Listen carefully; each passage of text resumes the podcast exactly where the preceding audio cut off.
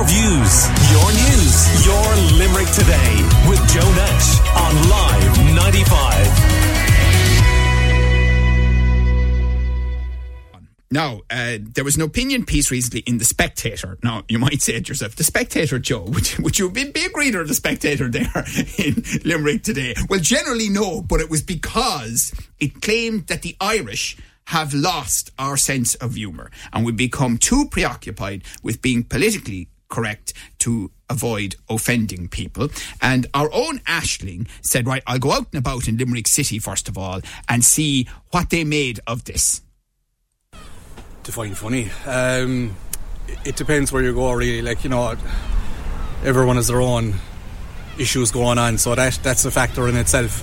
But I wouldn't say that. Look, you, you only have to look out of town on Friday or Saturday night, and if anything, craic is it's widespread. Uh, there was an opinion piece saying that Ireland has lost its craic, that we don't have as much fun anymore. What do you think? Oh, definitely, that's not true. That definitely isn't true. This is my granddaughter, Molly, and she's here on vacation from Texas. So she, she's had good craic, haven't you? Yeah. they've been down to Cork and they've been to to Lahinch, been to Kilkee, and they're going to Kinsale next week. So, and they've met all their cousins, and they're having a great time here, and they're going to come back again. So we're having a discussion on the show if Ireland has lost its craic. There was a journalist that said Irish people aren't as funny anymore. What do you think? Yeah, I think the pandemic has left its mark. I don't agree. I don't think so. No, I think I don't think Irish people are going to change that much. I don't think anyway. using crack? I'm not comment. They're using crack. What do you mean by that? I'd say Irish aren't as funny anymore. The Irish We people. are very funny, but as you said, everything's gone up. I use a smart shop in my area, you know, and everything has gone up by 20, 30 cents, like, do you know what I mean? Yeah, And. I feel it in my pocket at the end of the week, like, do you know what I mean? So, but I keep smiling. Keep smiling. Absolutely. Well, we've got uh, two gentlemen in here who know a thing or two about uh, keeping smiling and making people smile as well. And uh, two good friends of the show, Fergal Deegan of Deegan Solutions, and uh, we have Karl Spain of Spain Solutions. professional, professional funny man. Sorry, uh, but tell me, lads, now I I have to say, I think there's a point here. I don't think that Irish people are as funny as we were 25 or 30 years ago, and I'm not talking about it necessarily in the politically correct sense. I just think we're um, a profoundly more serious people. Fergal. Well, maybe people might be more serious, but it is back to the PC. Like people are, are afraid to say stuff. People, you're looking at your audience, uh, who you're with at a particular time, um, and then you're you're wondering, oh God, should I said that? Shouldn't I said that? So you, you like you are who you are. Like I would find it very difficult to change and not be who I am. We meet every morning, half eight, a gang of us, a coffee gang, and we start the morning and nobody is spared.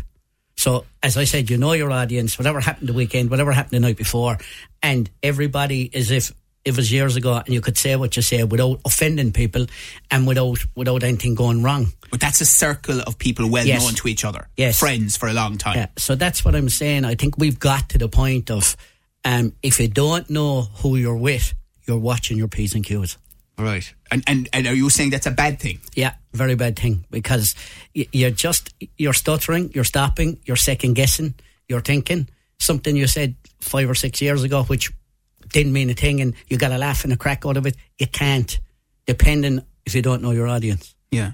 Well, and I mean, I know Karl, having been in your audience over the years myself, and having been singled out by you in a Never. most hilarious way, I have to say. I would, ne- I would never uh, misrepresent you, Joe. I, I, I, the man, you're like you're the epitome of craic. Like when we come in here into the studio ten minutes ago, and you were going around to the Justin Timberlake song with your top off, running around outside in the office. Oh, you, yeah, you, you saw that, did you? Yeah, yeah. Can't stop the feeling. Like that to me, that to me is the essential Irish craic being exhibited there. Like you know. Well, well, well thank you. But, but to go back to Fergal's profound philosophical point uh, for a moment, I know from being in the audience uh, that you, you know your audience. In other words, I didn't mind. Like you had good Yeah. craic at my expense, but it, it wasn't going to worry me. I had a good laugh out of it. No, well, I knew, I, I knew you.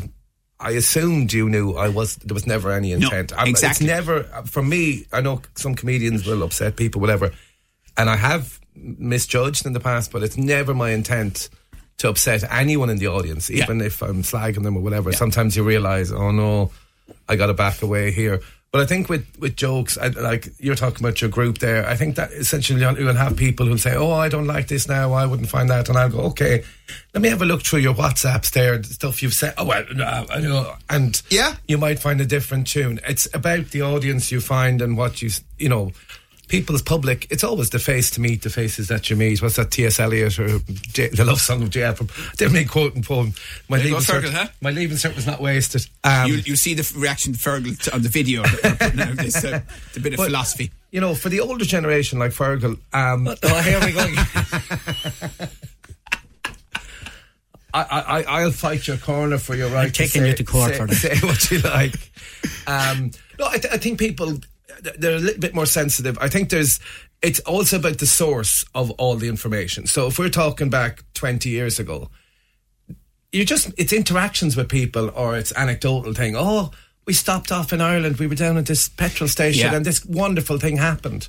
Whereas you put that up now and there'd be 20 people on Twitter going, well, you know, I was there and this happened, blah, blah, blah. So there's that uh, anti-fun brigade that are anonymously out there. And, and having been involved in comedy professionally for so long, have you seen that impact professionals? I, ha- I have seen, yeah, the change in an audience over like similar material.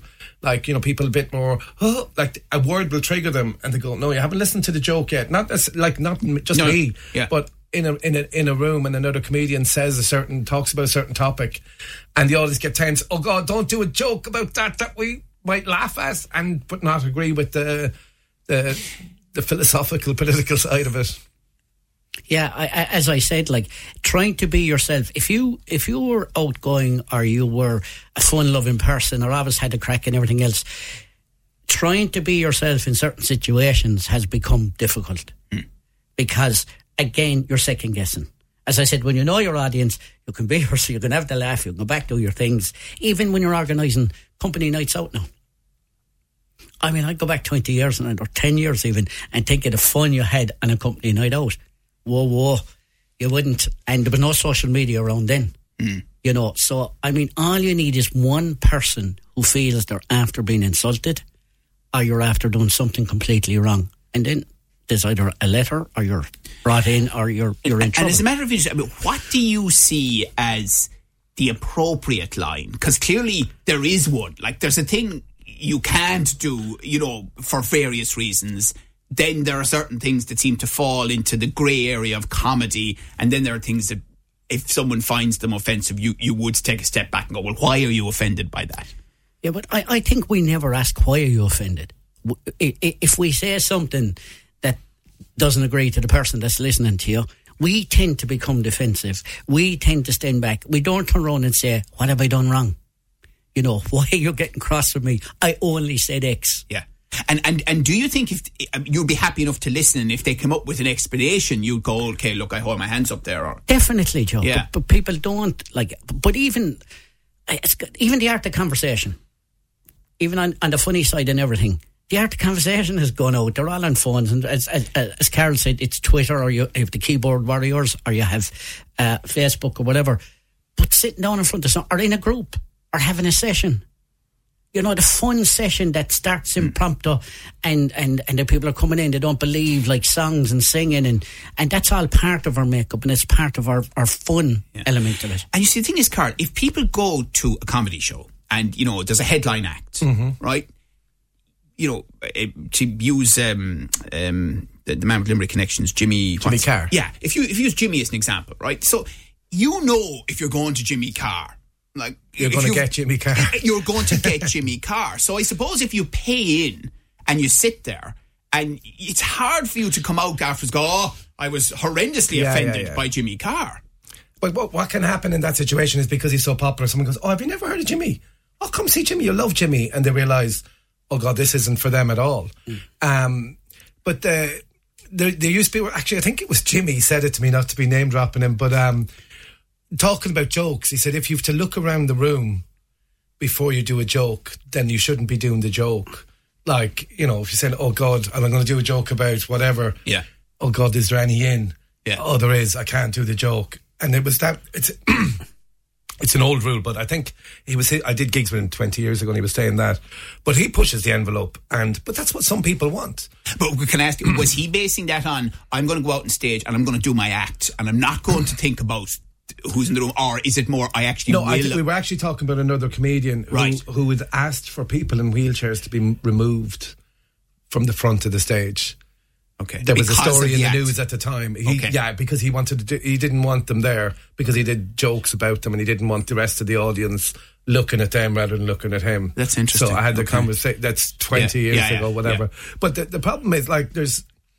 Um, we, in comedy, you come from every walk of life. It, it's like I always call us a scattered tribe. You could be dropped anywhere in the world and any uh, kind of view. But I'll always talk to everybody. Like there's people um, of, I would completely disagree with politically their views on the world, whatever. But I'll have a chat with them because I think that's what's missing a lot of the time now is, oh, I totally disagree with Joe Nash about anything, so I'll never talk to him again. Rather than discussing, finding the common ground and maybe trying to explain, no, Joe, you're wrong there because of this, and you go, no, well, I believe it because of this, and both of us go away thinking slightly different about our our hard stance on the t- topics already. That's a great point, isn't it? Oh, completely. And it brings me back to the art of conversation. Yeah. Um, we're gone so used to sending emails or communicating in other different forms and manners that when you sit down and actually eyeball someone, and you know, the funny thing about the Irish, and I've been in sales all my life, if you get in front of them and talk to them, the door is always half open because they never say no at your face. Right? I'll think about it. Come back to me. Whereas you send an email and the easiest thing back is no thanks. Yes. So, uh, and it's part of our character. It's how we get Joe. To be open with people, is But you the, mean? The best jokes, I'm sure, Karl picks up is from talking to people Yeah. in bars, in clubs, in town, and he hears a thing and it turns into a funny story. Yeah. So that communication angle is important as well. Well, I mean, the other thing is like I've seen you, for example, in lots of different settings, you know, and I assume the, the way you entertain on a trip to Lourdes, for example, is different to the way you entertained at five in the morning the, the, the day of my wedding. You know what I mean? And that was really the only thing that people were looking forward to from the wedding, to be completely honest you with get you. you getting married, another miracle. you see, there No. you go. But you know what I mean? That's why I had to stay till five in the morning, Karl, just to make sure, right? To keep the, keep the crowd happy, you know. And, But- but- and would you believe, Karl, the same day there was a replay of a hurling match, and there was fellas with oh, cat with there was fellas there with there was fellas with phones and everything Oh, under the the, under the table while the speeches were going on. That's Latanya was right. going to be killed. That's was it, right, was it a happy right. day? Was it? Limerick weren't playing. We were day okay. anyway. but, but, but seriously, the, the point being about, you know, again, that audience thing or knowing wh- what works Yeah, it's, or. it- it's knowing what works, Joe. No, and, and everybody thinks that's an easy thing. It actually isn't. It, and as Karl says, you could be going along, and next thing you go, uh oh, this isn't working here. Or I'd often, on a night out, start playing the piano and making the words up of the song of what had happened earlier. yes. And you can be going fine till you say Karl Spain did, and next thing Whoa, you whoa, next thing you're in trouble, like you know.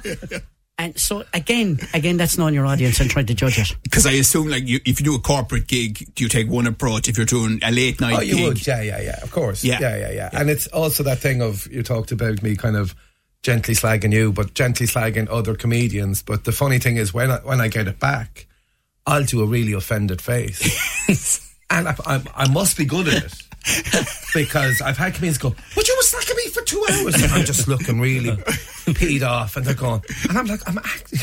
I know. I'm Well, the offended face, now that is quite a good Limerick trait. Lots of Limerick people can Yeah, do the yeah. offended face very well and maybe not mean it. Or maybe mean it But I, sometimes. I, I think uh, another point that should be made: the Spectator is, is it's London based, isn't it? And Yeah. I think one one of the things that's been revealed in the last few years is the lack of knowledge the English have on the Irish. Like talking about Brexit, going, you know, Andrew Maxwell talks about people saying to him in England, "Oh, you can rejoin us now." yes. I know.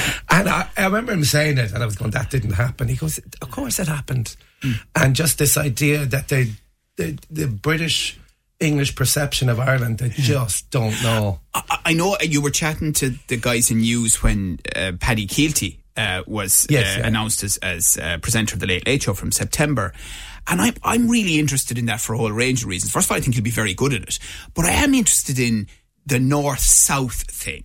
And understanding of culture. Like when you do gigs in, in the north versus the south, do you notice a difference? I do. There's jokes that actually I I did a tour up the north in February March, and there was jokes got a much bigger reaction than I thought they would, and it it, it, now knocked me back. I was like, oh, that that went way better than I thought it would. They're they're well up for it. There's great craic up the north. Um, no, but that, then I'm in an environment where everyone's out on the you know Yeah, the- yeah. you know to have a laugh. Um, Yeah. but it, it is it can be a thing of wherever you go in the country. Um, I remember before uh, I used to do joke jokes slagging Limerick when I'd be going wherever, and I remember up in Sligo, guys coming up to me going, "We're tough as well." There was a fella beating up outside the chipper that night. And I was going, I serious? wasn't, I wasn't, I was playing with the Yes, reputation Limerick yes. had rather than accusing Sligo of being all big softies. Yeah. And your man got a bit put out by it's, this. it's amazing. And I was going, I'd happily. I'd happily have Sligo take the reputation. And, and, and so, I mean, do you think, for example, that we might see some of that? I mean, I presume you think Paddy will be very good at it. I think so. I think it's a, it's a natural. You see it with Tommy. It's a natural Tommy fit Tiernan, for comedians to to chat to people. If you've Yeah. been like they're both gone nearly thirty years, the two of them. Um, but as a comedian, like if you've been gigging for any length of time, you chat to strangers and you'll get, knock a bit of craic out of them. So like with Patrick, with uh, Patrick, I don't, I've never met him, but with Patrick, if he's if he's been briefed and prepped on who his guest is.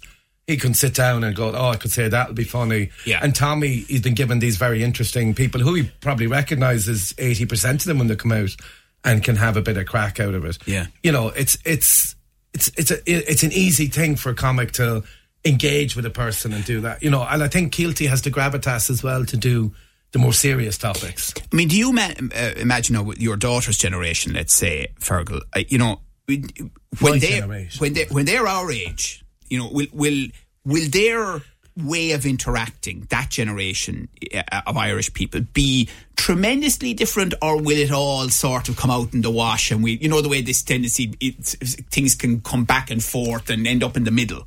It's hard to know, but like, Kira's 24. And, and to put in perspective, she's gone off for three and a half months touring Thailand and Vietnam. Something if I went into my mother and said, I'm giving up my job and I'm going to go away for three and a half months, I, I know what the answer would have been. But she has a great sense of humour. So I think it, There we are, losing it.